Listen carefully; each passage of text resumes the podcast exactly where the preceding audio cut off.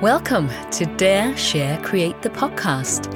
Conversations, concepts, and insights from people who have dared to go after their dreams, who share their gifts with the world, and who create the life that they want. I'm your host, Elisabeth Valentine, voiceover artist, singer, speaker, and coach.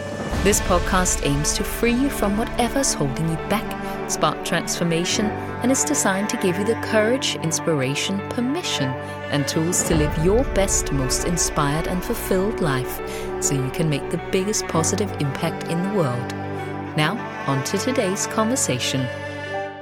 Hello, hello, and welcome to yet another solo episode of my podcast, Dare, Share, Create. I am Elisabeth Valentine. So I'm keeping this season going a little bit longer than planned because I've had such great feedback from you, my fabulous listeners. I got also some great guests, and I kind of just feel inspired to continue. And let's be honest, we do get to make up the rules for our own life and our own businesses. Certainly, the rules for the things that are in our control. Have you listened to the latest podcast with Joe Valentina Sinclair yet? She had so many great things to say, and I especially loved the part where she talked about leaving her corporate job because she realized she didn't want to die with her music still inside of her. I mean, just wow. That is something we can all relate to, I think. So, what's the music that is still inside of you that you don't want to die, having not let out, having not expressed?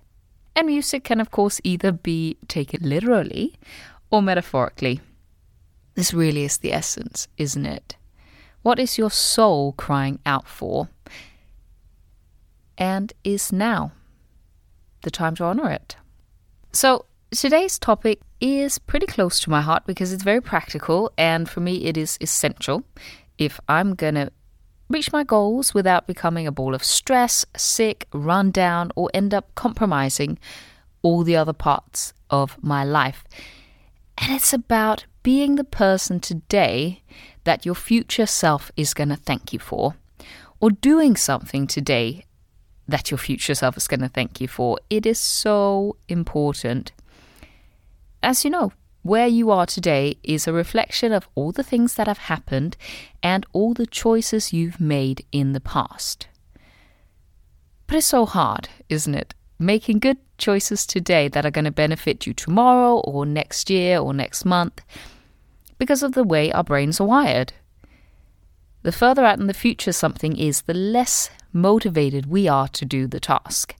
And that's because the future reward becomes more and more abstract the further it is away, and we are just wired for instant gratification. I remember my music mentors always used to say, if you're always ready, you never have to get ready. If you got a great opportunity today, do you have everything in place to jump on that opportunity and just say yes? Are you ready? Or do you have the tools to get ready quick? Imagine a situation that would be just incredible for your life, career, job, or dream. Something that would really take you to the next level. Are you ready for it? One of my business coaches once said if your business would triple in the next six months, could you handle it?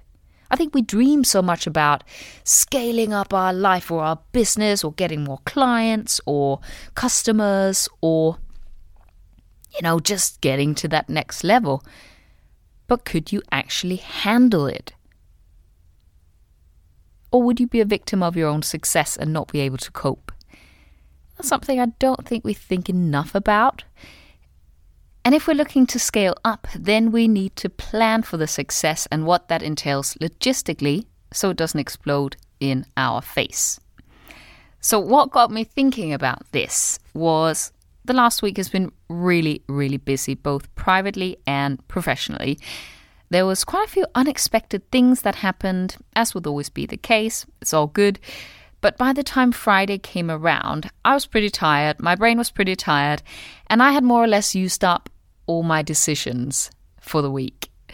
Um, so I'd been working non stop, and by the time six o'clock came around, I was done and I was hungry. And Friday is often a day where my fridge is a little bit empty.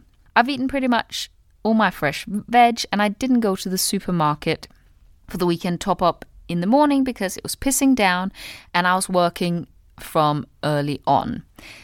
However, around lunchtime, I looked in the fridge, obviously because I was eating lunch, and I recognized okay, there's not much there, and I knew I had a fully packed Friday afternoon and that I probably would be tired and I might not really know what I want to eat.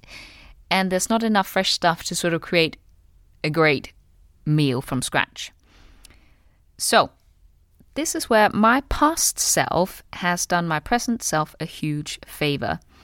Because probably about a month ago, I froze several batches of plant based katsu curry sauce. So at lunchtime, I take a jar out of the freezer so it will be defrosted in the evening. And come six o'clock, I am indeed both mentally and physically pretty tired. But I'm happy that I don't have to make a decision about what to eat because it has already been made for me. Even though I made the decision, at this point in time, the decision has been made for me. So I boil some brown rice, and because I always have sweet potatoes, I make the panko coated fried sweet potatoes to go with it. Of course, you can use chicken or aubergine or butternut squash, but I prefer sweet potatoes, and it's one of those things I always have in my fridge. So, I very easily, with minimum brain effort, make myself a whole food, plant based, healthier option than if I just ordered a dirty takeaway. Not that there's anything wrong with ordering the odd dirty takeaway, but I already had had a takeaway that week, so I'm not trying to be all holy here. But it is about setting ourselves up for success and helping our future, tired, stressed out, overwhelmed self who might not be able to make the best decisions for us. And instead of us sort of creating another stick to beat ourself over the head with, going, Oh my God, I can't believe you didn't stick to your plan or you didn't do this. Look at you now, which is that negative self talk that can come we want to make sure that we're actually just helping that version of ourselves to make the better choices. And I know I've mentioned this before, but it does make such a difference when you preempt the times when you know you might divert from the ideal pattern, plan, or habits that will serve the highest good. And this was also something I spoke with Camilla Collins about extensively, kind of. It ended up being in episode 23, where we talk about building confidence from within by building layers of security nets. Back in the beginning of the first lockdown, I had my final month in my old flat share with my lovely friends. And we're all foodies, so we decided hey, if we absolutely have to be home every single night, let's at least make the most of it. So we sat down once a week and made a meal plan. And meal plans is always something I've been like, ugh, I don't want to make a meal plan. I don't know, blah, blah, blah. But this was fantastic. We made this meal plan and really reveled in making it the best, most delicious meal plan ever. Things that you might not make sort of ordinarily. And because it was all planned once, so when Thursday rolled on and we were perhaps a bit frazzled, scared about the world situation that was unfolding, obviously now we've gotten used to the world looking differently, and being annoyed at trying to figure out how to work from home and dealing with tech issues, then having this meal plan was both something to look forward to because the meal became a focal point of our day and something to be treasured instead of just an afterthought. It's honestly been one of my best months. We became so close, we ate such great food, and we had just so much fun. And I really miss those girls. And even though I love living in my new place and having that kind of a life, I miss, I do miss those times. But that's a side note. Today, I really want to prompt you to take a bird's eye view into the future. And this could just be into the next week, into the next month, into the next year, five, ten years. What do you want to achieve? Could be in business, in your career, in your personal life. What do you ultimately want the different parts of your life to look like? Because this podcast is about creating the life that you want. So, what do you want to achieve? What do you want it to look like? And the second part Knowing what you know about yourself and your patterns, or the patterns of what goes on in your business, identify where you are most likely to sabotage yourself or fall off the wagon or do something that isn't moving you towards that dream scenario, and identify where you might do something that takes you in the total opposite direction to your dream scenario. Or, you know, where are the extra stresses in terms of your client intakes or yearly financial tasks that makes it necessary for you to work 100 hours a week and totally kill yourself and and get exhausted and sick. I mean, do you know those times when it's like, "Oh my gosh, whenever it gets to my holiday, I always become sick. I always become ill." And then it's about finding ways to build in fail safes so you set yourself up for success as much as possible.